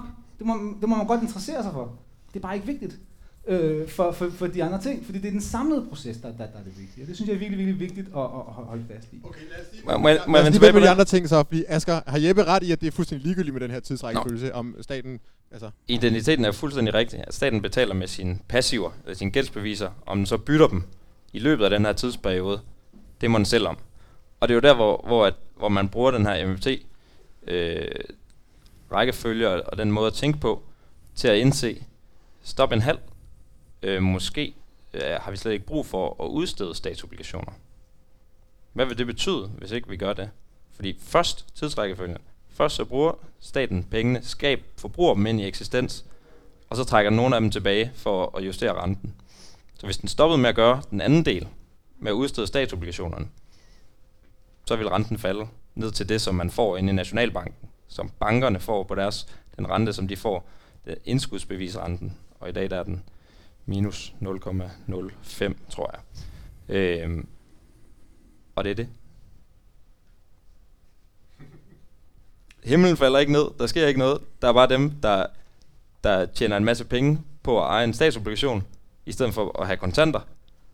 Og det, det er de rigeste, og øh, også på sigt pensionisterne. Øh, de får ikke gratis penge længere. Det vil være ændringen. Og så vil man få en mindre øh, en økonomi, der var mindre baseret på, øh, på risikofri finansindtægter. Og øh, hvis man synes, at pensionister så ikke får nok i, øh, i indkomst, så kan man så øge øh, folkepensionen. Altså jeg må tilstå, at efter jeg læste den her bog af Warren Mosler, så, så begyndte jeg også at sætte tvivl ved, hvorfor er det egentlig, vi har statsobligationer overhovedet. Altså det virker sådan en lille smule omsonst, fordi at hvis staten kan lave de penge, den gerne vil, hvorfor har den så behov for at sælge statsobligationer? Men uh, Jeppe, du får lov til at fortsætte. Jamen altså, det, grund, den grundlæggende pointe her, det er, at, at, at vi kan, hvis vi, at man kan sige, hvis vi på lang sigt skal have, at vi godt vil have en rente, nominel rente på 0, så har vi det, det, det problem, at vi skal så have, at det skal være lige så interessant at investere øh, og holde de her penge, eller holde, holde, holde, holde de her ting, som det skal være og investere i reale ting. Og der har vi altså, de, de reale afkast, vi har, de er bestemt i realsiden af, af økonomien. Det handler om, hvilke investeringsmuligheder, der, der, der er der. Så det kan simpelthen kun lade sig gøre, hvis vi kommer til at have deflation i vores økonomi. Så det, det er en grundlæggende problemstilling, som vi har, hvis de, her, hvis de ting skal, øh, hvis de ting skal hænge, skal hænge sammen. Det, det, kan simpelthen ikke, det kan simpelthen ikke være, øh, være på andre måder, at det hænger sådan sammen. Og ellers så vil jeg, ellers vil jeg meget gerne sige, jamen fordi lige præcis, at vi skal have den her sammenhæng mellem, mellem hvad er det, at, at, at, at, at afkasten er på, på de øh, korte obligationer, som vi har, altså hvis vi gør dem helt korte, og i forhold til, til at have reelle investeringerne. Og ellers vil jeg meget gerne se modellen, hvor man har gjort det. Jeg, jeg, jeg kan simpelthen ikke forstå, at man ikke kan skrive den model op, så, hvor, hvor, man, hvor man kan gøre det. Fordi jeg kan simpelthen ikke, ikke se, ikke, øh, ikke, ikke se hvordan, hvordan, hvordan de, ting, øh, de ting skal hænge sammen. Der, der, find, der findes jo en hel masse renter i økonomien. Altså, når vi går ned i banken, så får vi ikke den samme rente. Ej, det er risikotillæg. Det er der nemlig. Og hvem er det, der ikke har noget risikotillæg? Som du nævnte før, at der kunne komme risikotillæg på statens obligationer, men det kommer der ikke. Der kommer der kan komme øh, inflationsjustering og sådan noget, men der er aldrig nogen kreditrisiko på. Og hvad er det, der, hvad er det, der er med, med, med, med renten på realkapital, altså når du investerer i en virksomhed, de penge, du får derfra, der er altid risiko. Det er en markedsøkonomi, det her. Så, så den rente er ikke sammenlignelig med realrenten, altså afkastet af at eje noget virkeligt, virkelig kapital. Den er ikke fuldstændig forskellig, fordi der er en, selvfølgelig skal der være en risikojustering af det. Øh, men der skal stadigvæk være en balance mellem investering i de her, i de her, øh, i, i de her øh, forskellige ting. Og jeg synes også, det er forkert der med at sige, at, at, at fordi, der ikke, fordi der ikke er nogen risiko for, at staten ikke kan betale, så er det stadigvæk sådan, at jeg er ikke interesseret i at investere i noget, hvis jeg ikke, altså det jeg er interesseret i, er ikke, ikke det nominelle afkast, det er interesseret i det reale afkast. Så hvis jeg bliver usikker om, om inflationen, jamen så vil der være en, en, en, en risikopræmie for inflation i det her. Og det vil være en, øh, en, en, en, en problematik. Og så er det simpelthen, altså, jeg kan simpelthen ikke, jeg mener simpelthen, det er forkert det her med at sige, at, at, at, at når den, den, den gældsdynamik, som jeg har her, som jeg viste før, det handlede om, man kan sige, realrenterne i den her økonomi. Så det vigtige er realrenterne, og det realrenterne er selvfølgelig ikke, ikke en ting. Alle finansielle størrelser er altid no, nominelle størrelser, men det, der er vigtigt for analysen af økonomien, er realrenten. Så derfor er det meget, meget vigtigt, at man skal, man skal, man skal kunne få en økonomi, hvor, vi, øh, hvor, øh, hvor hvis vi skal påvirke den nominelle rente, så skal vi kunne undgå at påvirke inflationen. Og spørgsmålet er, om man kan det. Og det er så bare det, som alle mainstream-modeller siger, at der er en, en, en tight sammenhæng mellem, hvad er det for et inflation, hvad er det, hvad er det for et nominelt rentemål, som centralbanken sætter, hvad er det for nogle ting, der sker i realøkonomien, og hvordan, hvordan bestemmer det inflationen. Det, det, det er det, som alle mainstream-modeller siger. Der er selvfølgelig noget, der, er noget, der kan vide, om alle mainstream-modeller tager fejl. Det er jo, det er jo virkelig ok at have den holdning. Så skal man bare lave en model og lave en tightfast argumentation for, hvordan det er. Men det har jeg bare ikke fundet nogen steder, jeg har læst om. Øh, om Men hvad, Jeppe, altså- Jeppe hvad, med, hvad, med, hvad med virkeligheden efter finanskrisen? Altså, renterne har været 0 og været negativ. Man troede jo for, tidligere, at renterne ikke kunne blive negative. Hov, det blev de så. Øh, det går videre. Og alle centralbankerne misser deres rentemål, eller inflationsmål. Det har de gjort i 10 år nu. Vi venter stadig på, at inflationen kommer af 0 i rente. Og så hvad, hvorfor skal vi blive ved med at, at vente på, at de modeller får ret? Det handler om, at modellerne skal have ret. Det handler, der er masser af gode forklaringer på, hvorfor den, den udvikling, øh, som vi har nu, er som den er. Øh, men, men det kan lige præcis, altså det kan lige præcis ændre sig, når man begynder at lave de her forskellige øh, og, altså enten, at, enten at blive ved med at trykke rigtig mange penge, eller blive ved med at udstede en masse statsobligationer, som er det, MMT øh, for, forsvarer. Øh, så så det, det, det synes jeg faktisk ikke rigtig er det, som det handler om. Har Jeppe en pointe i, at MNC har en mangel på matematiske modeller til at forklare deres pointer? Øhm, Jeppe har ret i, at det her med at lave øh, algebra-modeller og, og, og bogstaver og så videre, det, de, de bruger nationalregnskabet øh, og identiteter der for makroflows i økonomien, som man ved er rigtigt for de finansielle flows. Det her med at, at have en repræsentativ øh, forbruger i økonomien, som man forestiller sig øh, rummer en sandhed om, hvordan hele økonomien agerer, det synes de er spild af tid. Og det er også, det er også den form for tænkning, der er fuldstændig misset øh, finanskrisen. Om, og man kan ikke, der, den genererer ikke nogen choks, eller man er nødt til at gøre det øh, ad hoc, exogen, som man siger. Men hvor de synes, det er mere, det kan være, at det er nu, jeg skal tage et af mine slides. Øhm, de, jeg nævnte de her sektorbalancer som en lille øh, nu er vi herover nu. Som en, Nej, du, du, du din PowerPoint. nå, det er to forskellige. Nemlig. Hvad gør vi så, siger du? Det landede i gulvet. Power- Din PowerPoint. Sådan der. Ja. Yes.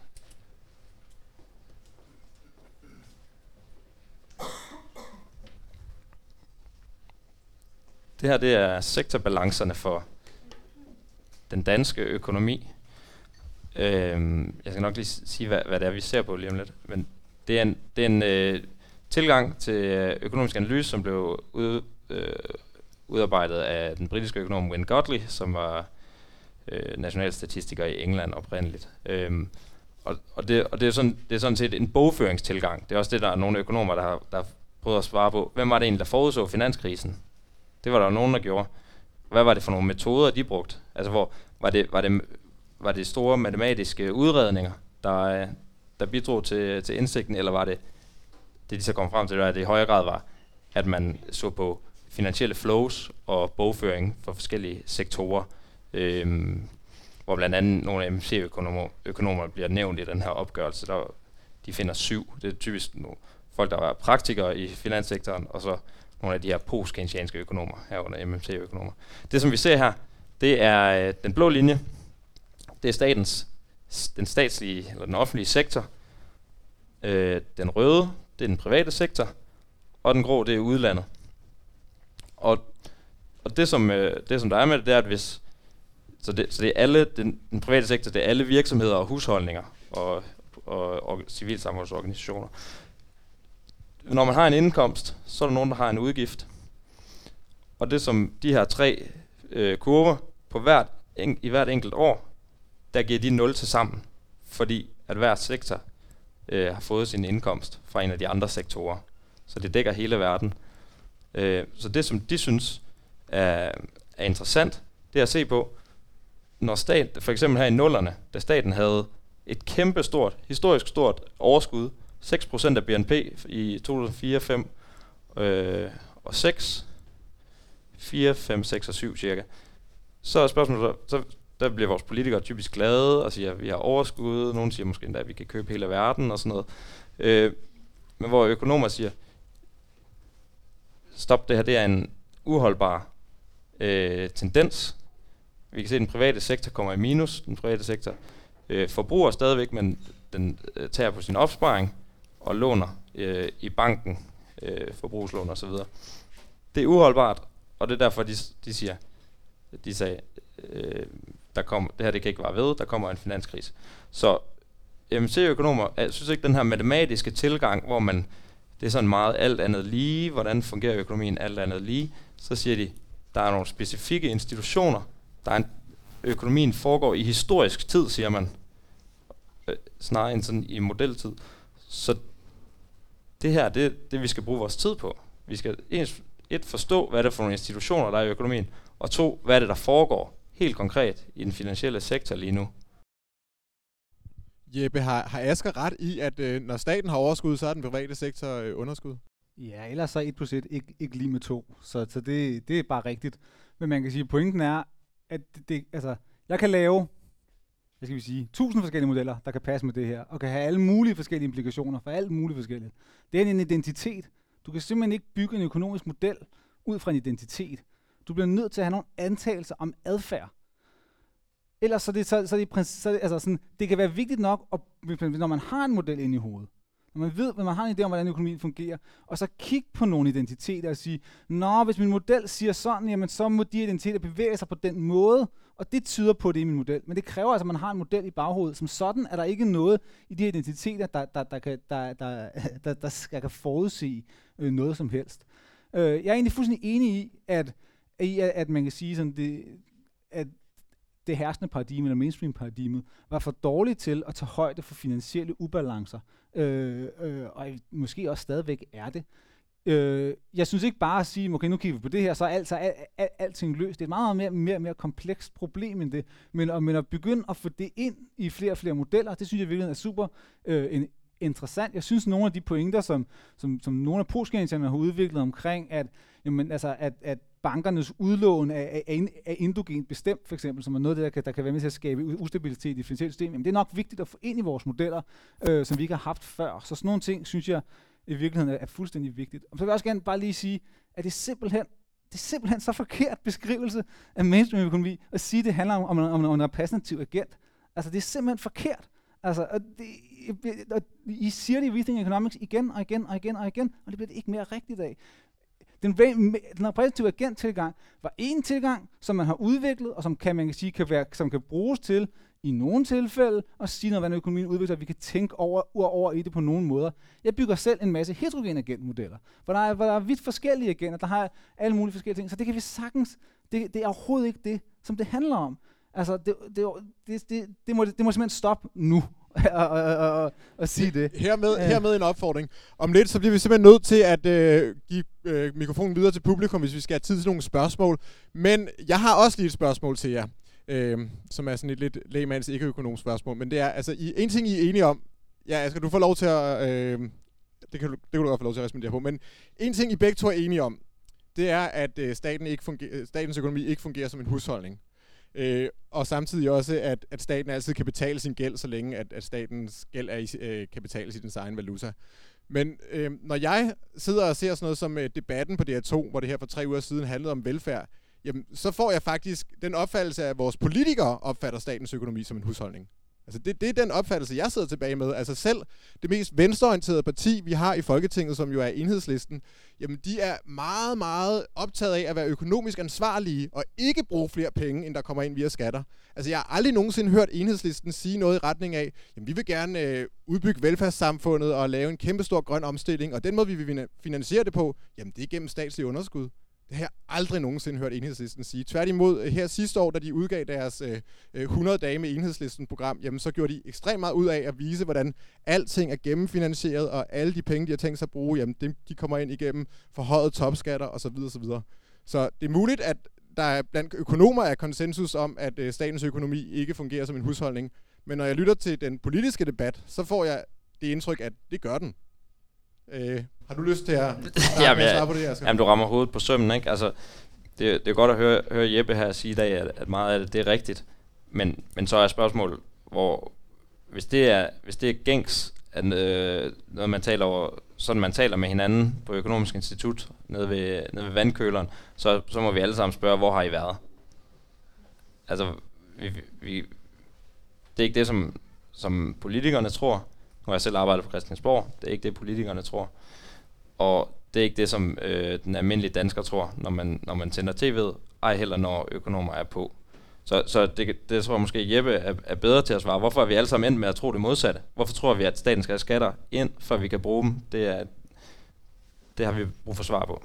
Ja, Jeppe, hvorfor, hvorfor er det det indtryk, man får på politikerne? Jeg synes, det er meget vigtigt at skelne mellem, at på den ene side, så laver man en teoretisk analyse af, hvordan de her ting hænger sammen så skal man bagefter lave nogle konkrete vurderinger af, hvordan de empiriske sammenhænge er.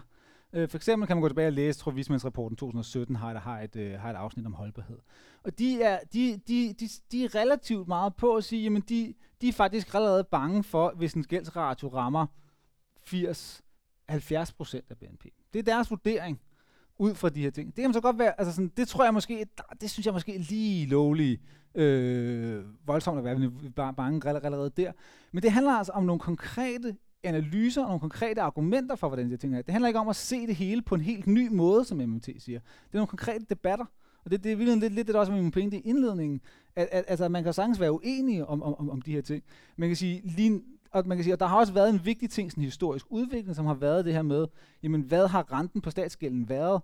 Og det er det, jeg prøvede at sige, det her med forholdet mellem renten og væksten er super vigtigt for, hvordan man analyserer de, de, de her ting. Så Oliver Blanchard, en af sådan, vores tids største øh, makroøkonomer, havde en tale på den amerikanske øh, øh, økonomforenings årsmøde, hvor han lige præcis talte om det her og argumenterede for, at jamen, det kunne godt være, at fordi vi har de lave stats de lave statsrenter, så kunne vi måske godt lave nogle af de her investeringsprojekter øh, og, og, og så videre. Og Larry Sommer, som en af de andre øh, store i USA, har også argumenteret for, for, det, her, for det her med at sige, at det lader til, at, at den private sektor har overakkumuleret, så vi skal gå ind med nogle, med nogle af de her, de, de her ting. Det er ikke fordi, jeg siger, at det ikke er noget, der, som konsensus har slået igennem. Det kan sagtens være, at der er andre økonomer, der er uenige med mig. Det, det, der tror jeg, der er økonomer, der er betydeligt mere mere nervøse for, for gældsdynamikken. Der er også hele det der med, at vi øh, har en fast valutakurs, og har vi lyst til at opgive den, og der er nogle fordele i forhold til at binde sig til, binde sig til Tyskland osv., ja, det, som gør det hele det her spørgsmål lidt mere komplekst, når vi skal tage, tage den danske virkelighed ned, end det, øh, end det, som, øh, end det, som vi har, har, har diskuteret her.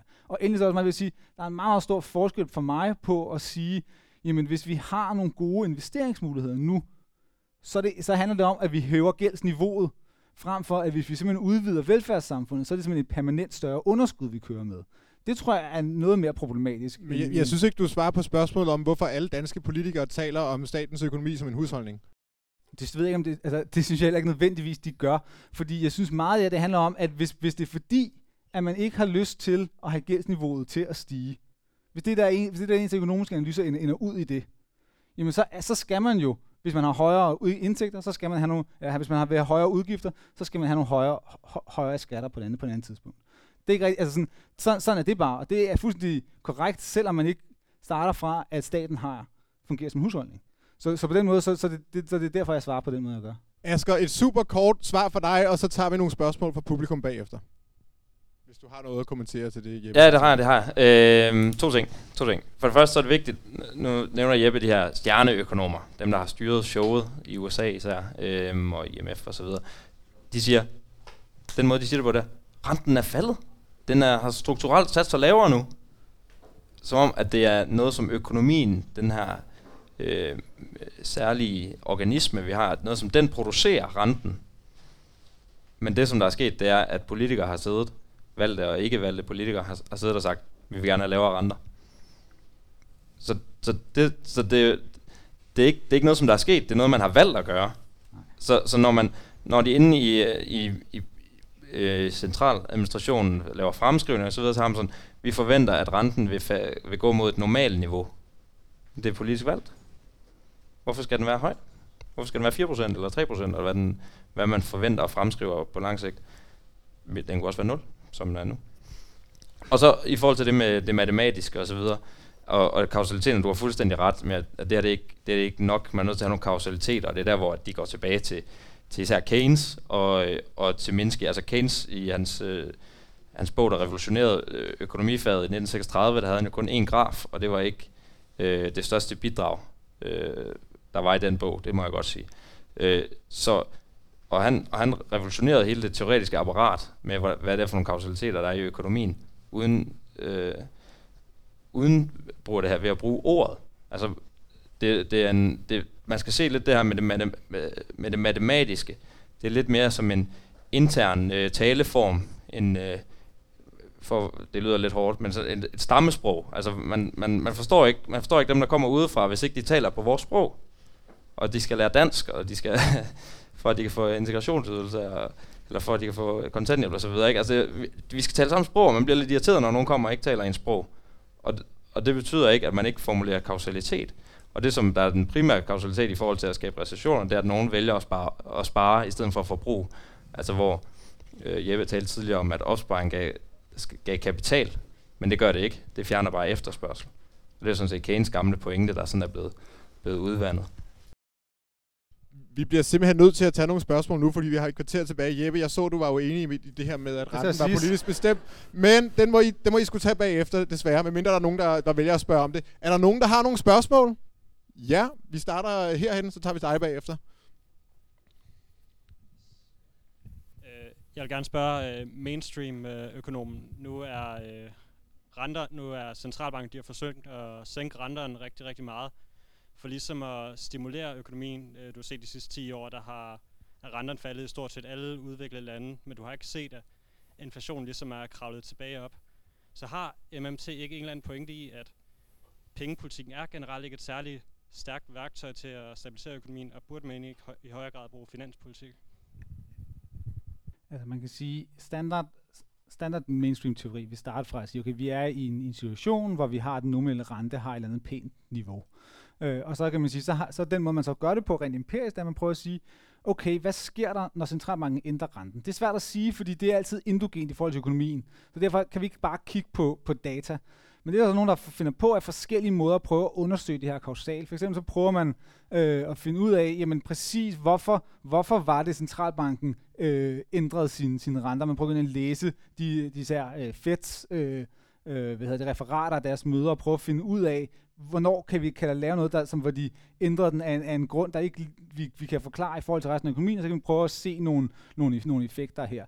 Så den, og hele den empiriske setup er rimelig veldokumenteret for, at vi kan have nogle effekter af renter øh, på, på, på, på realøkonomien. Der var, der var masser af, uh, information økonomi, var noget, der hed Real Business Cycle-teori for, for 20-30 år siden, som virkelig ikke, ikke, troede, troede på det. De tabte i mainstream, fordi at folk kunne vise, at der var effekt af at sænke renter.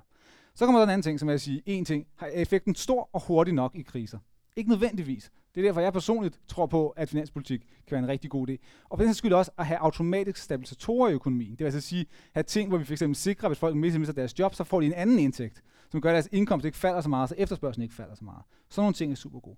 Endelig så kommer vi til, hvis vi rammer, man kan sige, at, at renten ikke kan sænkes mere, altså at vi ikke, en nominel rente ikke kan sænkes mere, jamen så er det endnu vigtigere at bruge finanspolitik, for så kan, nu kan vi ikke sænke den mere. Så vi godt prøve at lave forskellige former for alternativ pengepolitik, Øh, men det er stadig relativt, altså sådan inden for mainstream er der folk, fra folk, der mener, at det her har betydet vildt meget, til folk, der siger, at det har betydet ingenting. Så, så, så det, det, det, jeg ligger måske midt et sted øh, midt imellem. Det er meget, det er meget rart at, at ligge der. Øh, men, men, men så man kan sige, så det, det synes jeg, det er helt mainstream. Der er ikke nogen MMT-pointe der. Det, det, det er helt mainstream at sige det. Men vi ved jo ikke heller ikke, man kan sige, hvad, hvad, hvad, hvis, hvad hvis centralbanken ikke havde sænket renterne?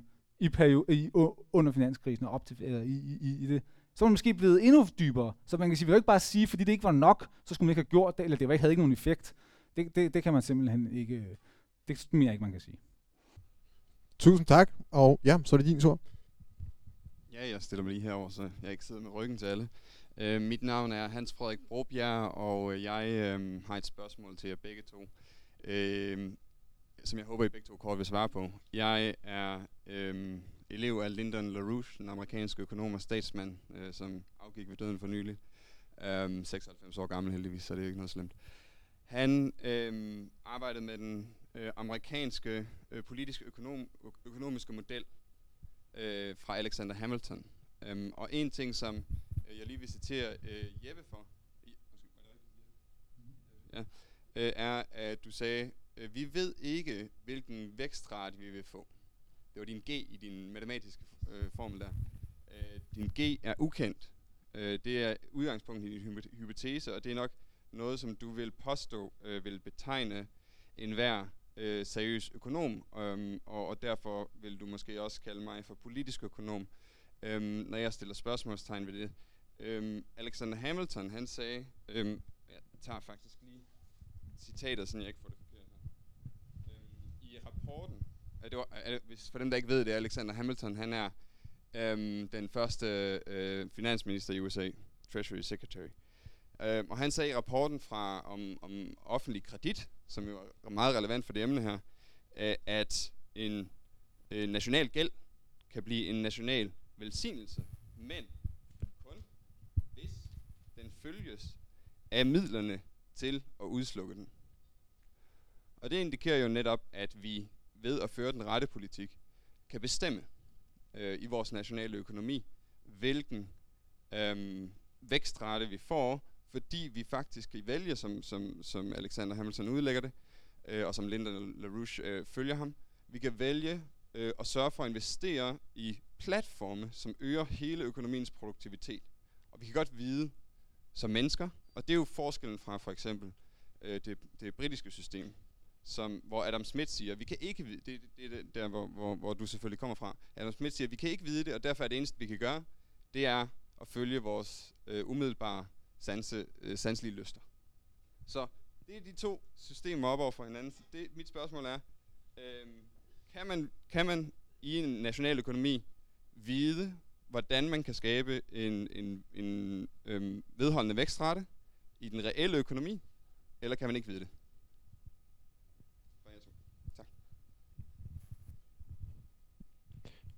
Ja, hvem af jer har lyst til at starte?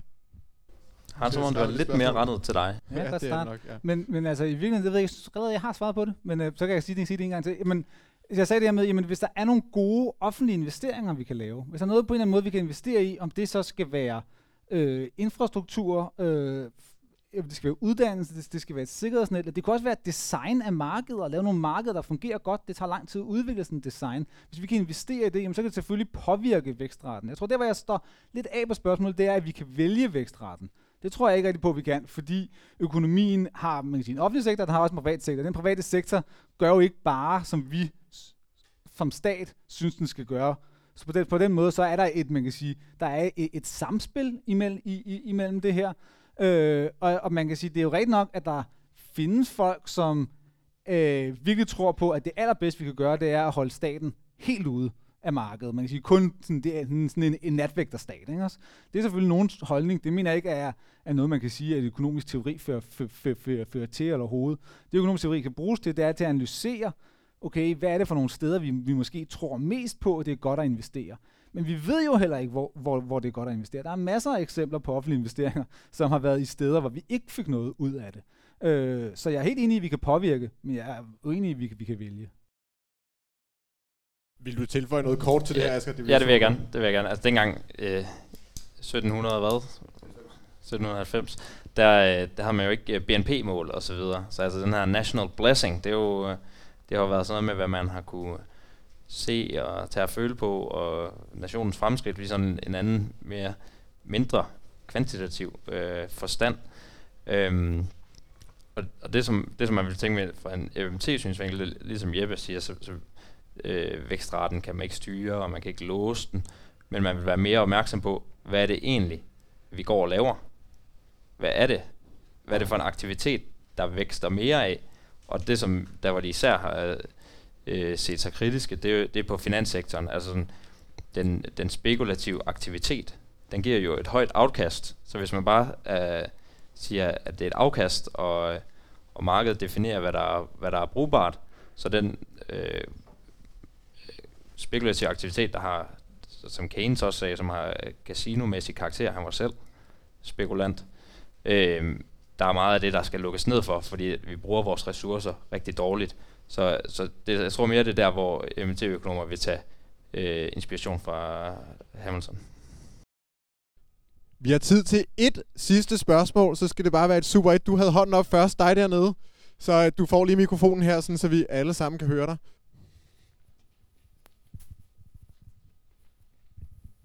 Tak. Uh, du ved ikke, om det er et super spørgsmål, men jeg har et spørgsmål til uh, MMT. Så hvis staten bare nægter at betale sin gæld tilbage, hvad sikrer, at dem i økonomien kommer til at have tillid til den danske krone, og ikke bare begynder at handle i cigaretter eller euro eller whatever? Nej, jeg har, jeg har mikrofon på. Øhm, hvorfor skulle øh, staten vælge ikke at... Altså, jeg, der vil jeg så gå tilbage til, til den her til balancen fra tidligere og sige, at kontanter, det er også statens gæld. Så det, som du tænker på, det er at bytte en statsobligation i forhold til en, for enten kontanter eller elektroniske penge, som ikke har en løbetid. Det er sådan set bare, at, at staten øh, skifter om mellem forskellige former for gæld. Når vi gerne vil spare op, så vil vi gerne have den ene form, og når vi gerne vil have nogle penge at bruge, så vil vi gerne have den anden form. Så der er ikke, der er ikke noget for staten, der tilsiger, at den ikke skulle betale sin gæld tilbage. Det som, det som, det som øh, MMT vil sige, det er, at vi har ikke brug for statsobligationer. Det er ikke det samme. Altså, så skal vi bare lade være med at udstede flere, når de udløber. Så skal vi betale ud og sige, værsgo, her har I. Det vil så være det, som man kalder folio, som er penge på bankernes konti inde i centralbanken. Det vil så stige med det beløb, og noget, noget af det vil også øh, stige på øh, kunderne i bankernes konti. Afhængig af, hvem der holder statsobligationen. Så hvis du har en statsobligation, og der står, at du har øh, 10 millioner til gode, så når, øh, når den udløber, så kan du bare få udbetalt de 10 millioner. Men der er lang tid til, du skal pensioneres. Så vil du faktisk gerne bare blive ved med at, at rulle, rulle gælden over. Ikke? Og, og MT siger, det, det behøver man sådan set ikke at gøre. Så vil du bare have penge på din konto i stedet for. Så, der, så MT taler slet ikke om ikke at betale, staten øh, ikke skal betale sin gæld. Det vil være det dummeste. Især fordi man ikke kan løbe tør for det, man betaler gælden med. Lige et hurtigt øh, følgespørgsmål på det. Altså, øh, USA skylder en masse penge til Kina, eksempelvis. Hvad ville der ske, hvis, hvis Kina lige pludselig sagde, jamen nu vil vi ikke længere have, have, have dollars, nu vil vi gerne have øh, euro, for eksempel. Hvad ville der så ske i den situation? Altså, de har, de har fået den, fordi de gerne vil have den. Det er, først, det er, første, det er første trin. De, de vil gerne have den gæld, de har solgt uh, rigtige ting og sager til USA, for at få deres penge, og så har de så vekslet dem til statsobligationer efterfølgende. Og hvis de, så, hvis de, hvis de tror, de ikke kan få noget for de penge, at de ikke kan få lov at købe ting i USA for eksempel, eller handle olie i US dollars, så man gør der er mange grunde til, at man gerne vil have reserver i, i US dollars, og man så hellere vil have euro, så vil værdien af dollar falde, og kursen vil falde. Det, vil, det, vil ikke, det kan så påvirke deres importpriser i USA og så videre, men der er ikke noget, der er ikke noget i forhold til statens evne til at, at bruge penge at gøre. Tusind, tusind tak, Asger Voldskov. Og tusind, tusind tak, Jeppe Drodal, og tusind tak til alle jer, der kom. Det er første gang, vi har haft så mange øh, økonomer og økonomistuderende herinde. Det, er, det var super fedt. Øh, jeg skal lige sige, alle jer, der ikke fik et af de der visitkort, I skal lige blive og være skuld øh, her bagefter. Ej, det er gas. Men øh, tak fordi I kom.